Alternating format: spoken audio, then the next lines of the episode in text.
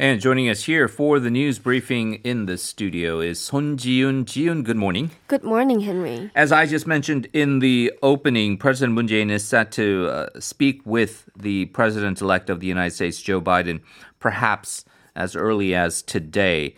And Joe Biden becoming president means a lot of things, perhaps, mm. that are good for South Korea, like um, better inter-Korean co- cooperation with trade, uh, perhaps a little bit more of a flexibility with defense cost sharing, all of those issues. However, there are, to be admitted, um, some slight concerns with how Joe Biden will approach North Korean policy yes. because uh, perhaps some progressives here in Korea were cheered by Trump's more erratic mm-hmm. approach, mm-hmm. which allowed him to have these summits with Kim Jong un. So, if there is a tra- change in North Korean stra- strategy, what will that exactly be? They're trying to find that out right now. The uh, foreign minister of South Korea, Kang Kyung-hwa, has uh, been in the United States, and apparently she has met not only with official Trump uh, officials, but also with uh, some members of the uh, Joe Biden campaign to try to maybe figure out some strategy? Yes. So she flew over to Washington to meet with people known to be close uh, to President elect Joe Biden, including a number of scholars and congressmen. For example, um, those include Democratic Senators Chris Coons of Delaware and Chris Murphy of Connecticut and John Allen, the president of Washington based Brookings Institute. Now, Coons is known known for his support for Biden and for his rich experience in foreign policy. According to Politico, both Senator Coons and Murphy are considered to be possible candidates for the Biden administration's U.S. Secretary of State. Kang met with these two senators and explained the Moon administration's hope to strengthen the Korea-U.S. alliance and to completely denuclearize the Korean peninsula as soon as possible. Now, Allen is reported to have advised Biden camp on foreign affairs and security policy, and according to Foreign Minister Kang, Allen said he would convey Korea's stance on the Korean peace process and on key alliance issues to Biden. Now, according to Kang, she stressed the importance of resuming dialogues with North Korea in a swift manner and the need to make it a priority on the U.S. side. Now, Kang expects the two sides Moon and the new Biden administration to get along fairly well, considering their past experience in closely coordinating to bring peace on the Korean Peninsula.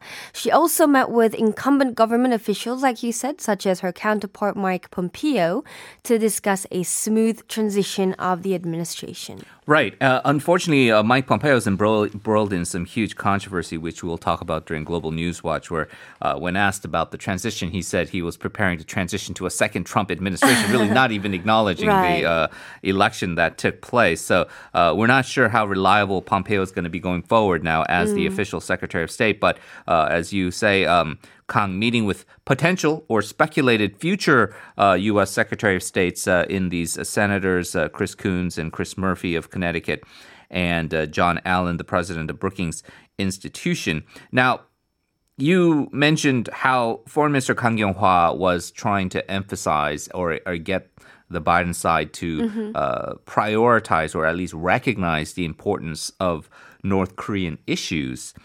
It, it is natural for us here in Korea to feel like or hope that the entire universe revolves around us. And so to, we want everybody to prioritize our issues and North Korea being an important issue. But in the US, uh, they're dealing with the COVID 19 pandemic, which right. has hit them harder than any other country in the world, the economic devastation because of that, a lot of other pressing social issues that mm-hmm. you could, I think, understand that for Americans and even Americans who went to vote for uh, their next leaders, that the North Korean issue, frankly, wasn't even on the radar for them. It was not, yes. to be honest, an important thing. So there could be some worries here that North Korea could really be pushed really, really mm-hmm. further, further down the priority list for Biden. Yes, but Korea's unification minister Lee Young actually believes that this may present an opportunity to the Korean side. Now, unification minister Lee Young said that the six to seven months left until the Biden administration comes up with its new policy on the Korean peninsula can actually provide Korea with a new strategic environment that will allow us to focus on improving inter-Korean relations. Now, Biden's earlier support for former President Kim Dae-jung's sunshine policy or the appeasement policy will also work in favor for the Moon administration, providing a new set of opportunities for Korea's peace process and denuclearization. Yeah, I think if you've been watching Korean media, you've seen a lot of these now profile pieces on Joe Biden, and Mm. inevitably they often show his long friendship with the former president Kim Dae Jung and all the meetings that they had together and the letters that they passed uh, Mm-hmm. through to each other, and that seems to bode well for the Moon administration, uh, as Biden has been on the record publicly being supportive of the Sunshine Policy, and it really just goes to show how important it is to have the proper strategy in approaching your Mm. counterpart leader. So with Trump, I guess the proper approach would have been to flatter, right? Oh, you're Yes. awesome. You're so smart and cool. And, you know, thank you for meeting uh, Kim Jong un. that helps us a lot. With Biden, probably that's not going to work, right? Uh, flattery is probably not the way to go. It's probably more uh, along the lines of what we are doing here in the Moon administration is similar to what you supported before, which is a sunshine policy. So kind of let's work along those lines. And I guess they hope to see some daylight there in terms of crafting a mutually uh, beneficial plan. Let's go back to uh, Korea and talk about uh, the uh, main pressing concerns over the COVID 19 pandemic. Uh, Unfortunately, or fortunately, uh, I guess fortunately, we haven't seen huge spikes upwards, but unfortunately, we really kind of just stuck in this 100 or above mark. How are things looking? Well, the number of daily infections continue to hover 100, sometimes well over 100.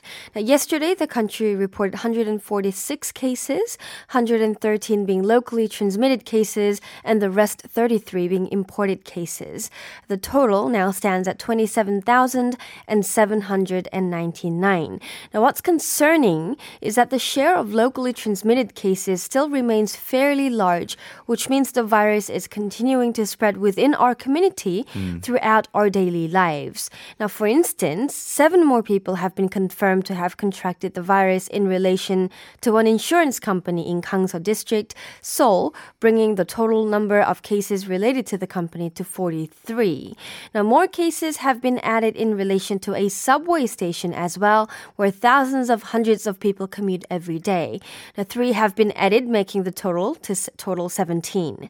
Nursing homes and facilities continue to be a hotbed for the virus, as yesterday alone, 14 people have been diagnosed with the virus from a nursing facility in Seongdong district, making the total 23. A military welfare unit under the direct control of the Ministry of Defense also reported seven cases so far. Most of these cases are concentrated in metropolitan areas, but non metropolitan areas are, are no exception, as we know. For instance, a call center in Cheonan, north of Chungcheong, reported 41 cases so far. The proportion of cases that are still being traced is at 12.9%, slightly up from the day before, and this is also something that we should keep an eye on.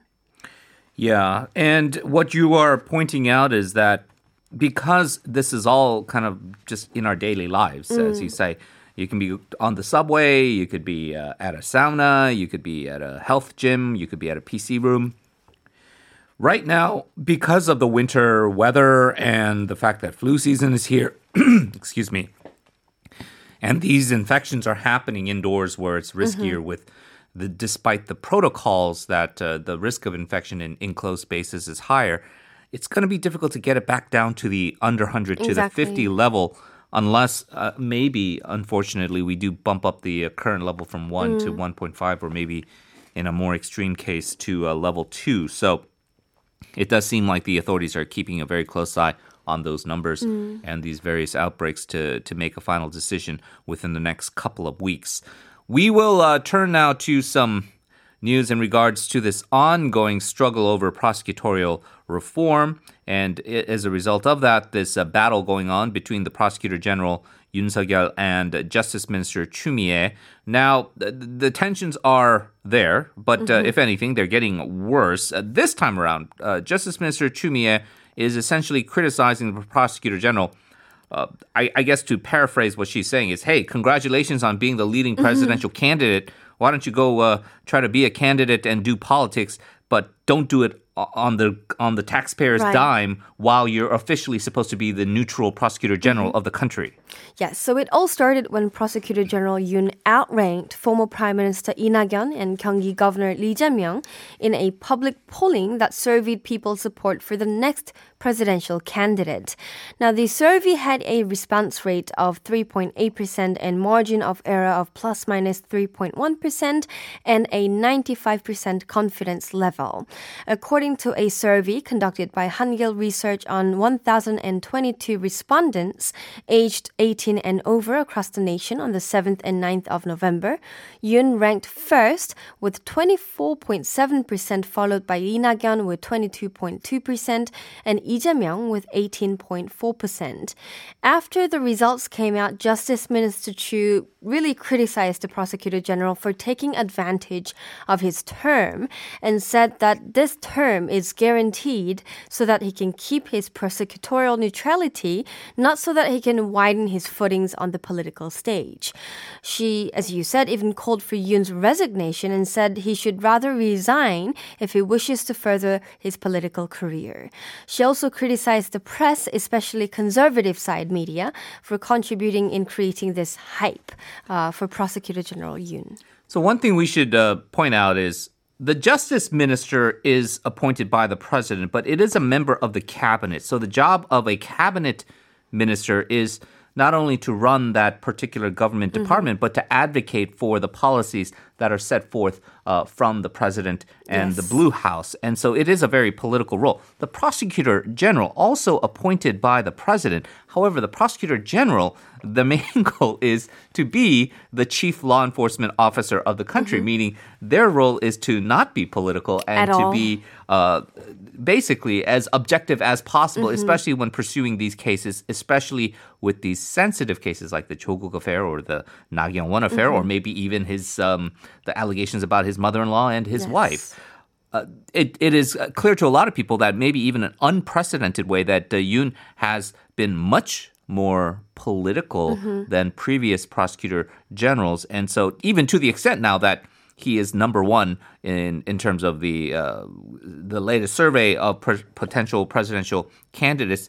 I think whether you support him or you don't support him, we can all agree he probably could not have ranked number one in a survey like that unless he was being a little bit political, right? I job, guess so, Right? You, can't, yeah. you can't be this completely neutral political guy.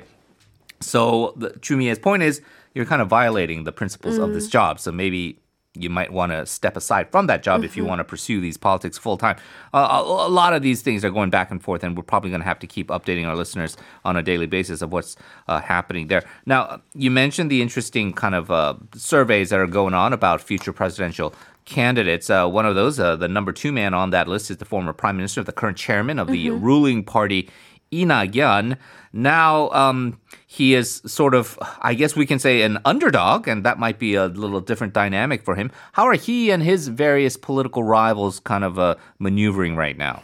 Uh, well, both former Prime Minister Nak-yeon and main opposition People Power Party chief Kim Jong-in visited northern provinces yesterday to expand their presence there. Now, Lee visited the Chungcheong region and pledged to relocate the administrative capital to Sejong City, which he believes is the key to a balanced national development. Last month, Lee said that the ruling DP is putting together a concrete plan on the relocation of administrative capital to Sejong City. Now, to this, almost immediately, main opposition People Power Party floor leader Chu Ho-young opposed the idea and said that although the party agrees with relocation for efficiency reasons, it only agrees with relocating parts of the administration, such as a couple of standing committees, but not the entire administration. Now, he also added that the estimated 1.5 trillion won that would go into relocating the administrative capital is another reason for their objection of the idea. Now, Lee also tried to buy the minds of Chungcheong province people by promising to make the region a stronger economic hub for logistics and, and transportation than it is now. Mm-hmm. On the other hand, People Power Party chief Kim Jong-in went down to Busan and promised promised not to rule out the possibility of sending out an incumbent lawmaker to the Busan mayoral by election.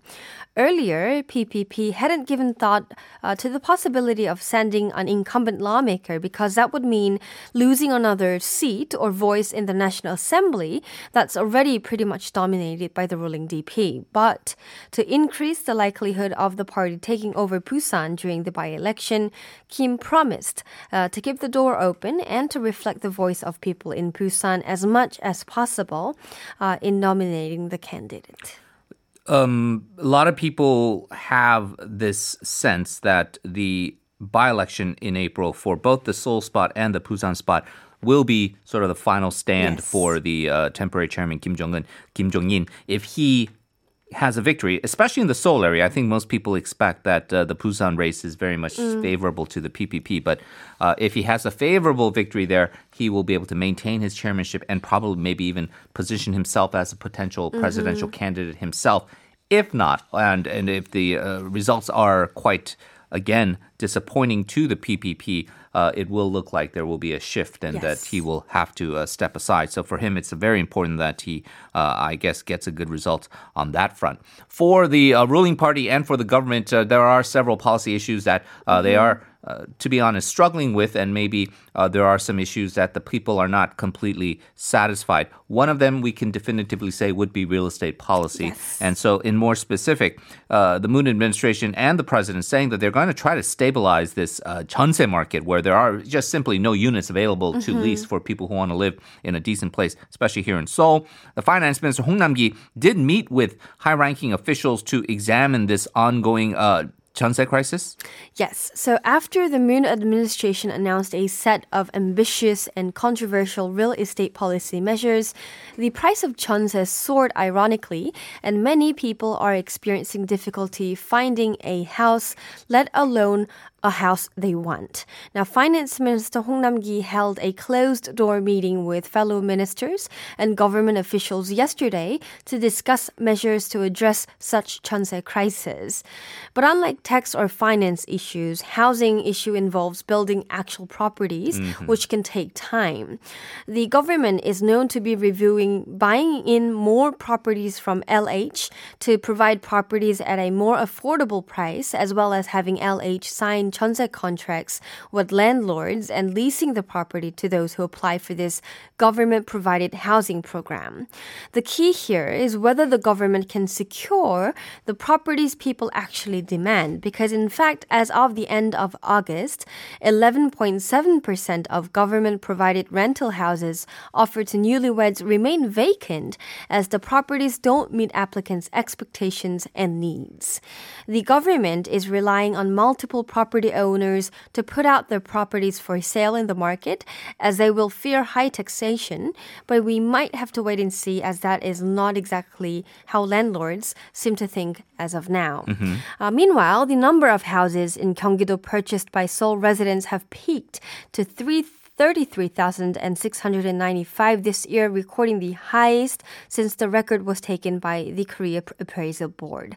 Now, this is also seen as a result of Chonse's, uh, Seoul's Chonse crisis. Yeah. Well, uh, that is one aspect that uh, Hong Nam-gi is wrestling with, but there are other things to worry about as well, Ji-yoon, and that would be employment. We had some pretty uh, negative numbers coming out. Uh, he does think that the forecasted employment will get better in October, but um, the numbers are pretty bad. Yes. So social distancing definitely played a part in unemployment, but even after the government eased its social distancing measures, uh, the employment rate didn't get any better. Uh, job losses in Korea hit a six month high last month, and according to the Statistics Bureau, the number of people who found jobs in October stood at some 27 million, which is down by 421,000 year on year, which is a biggest drop since April. Job market has been shrinking year on year for eight months now.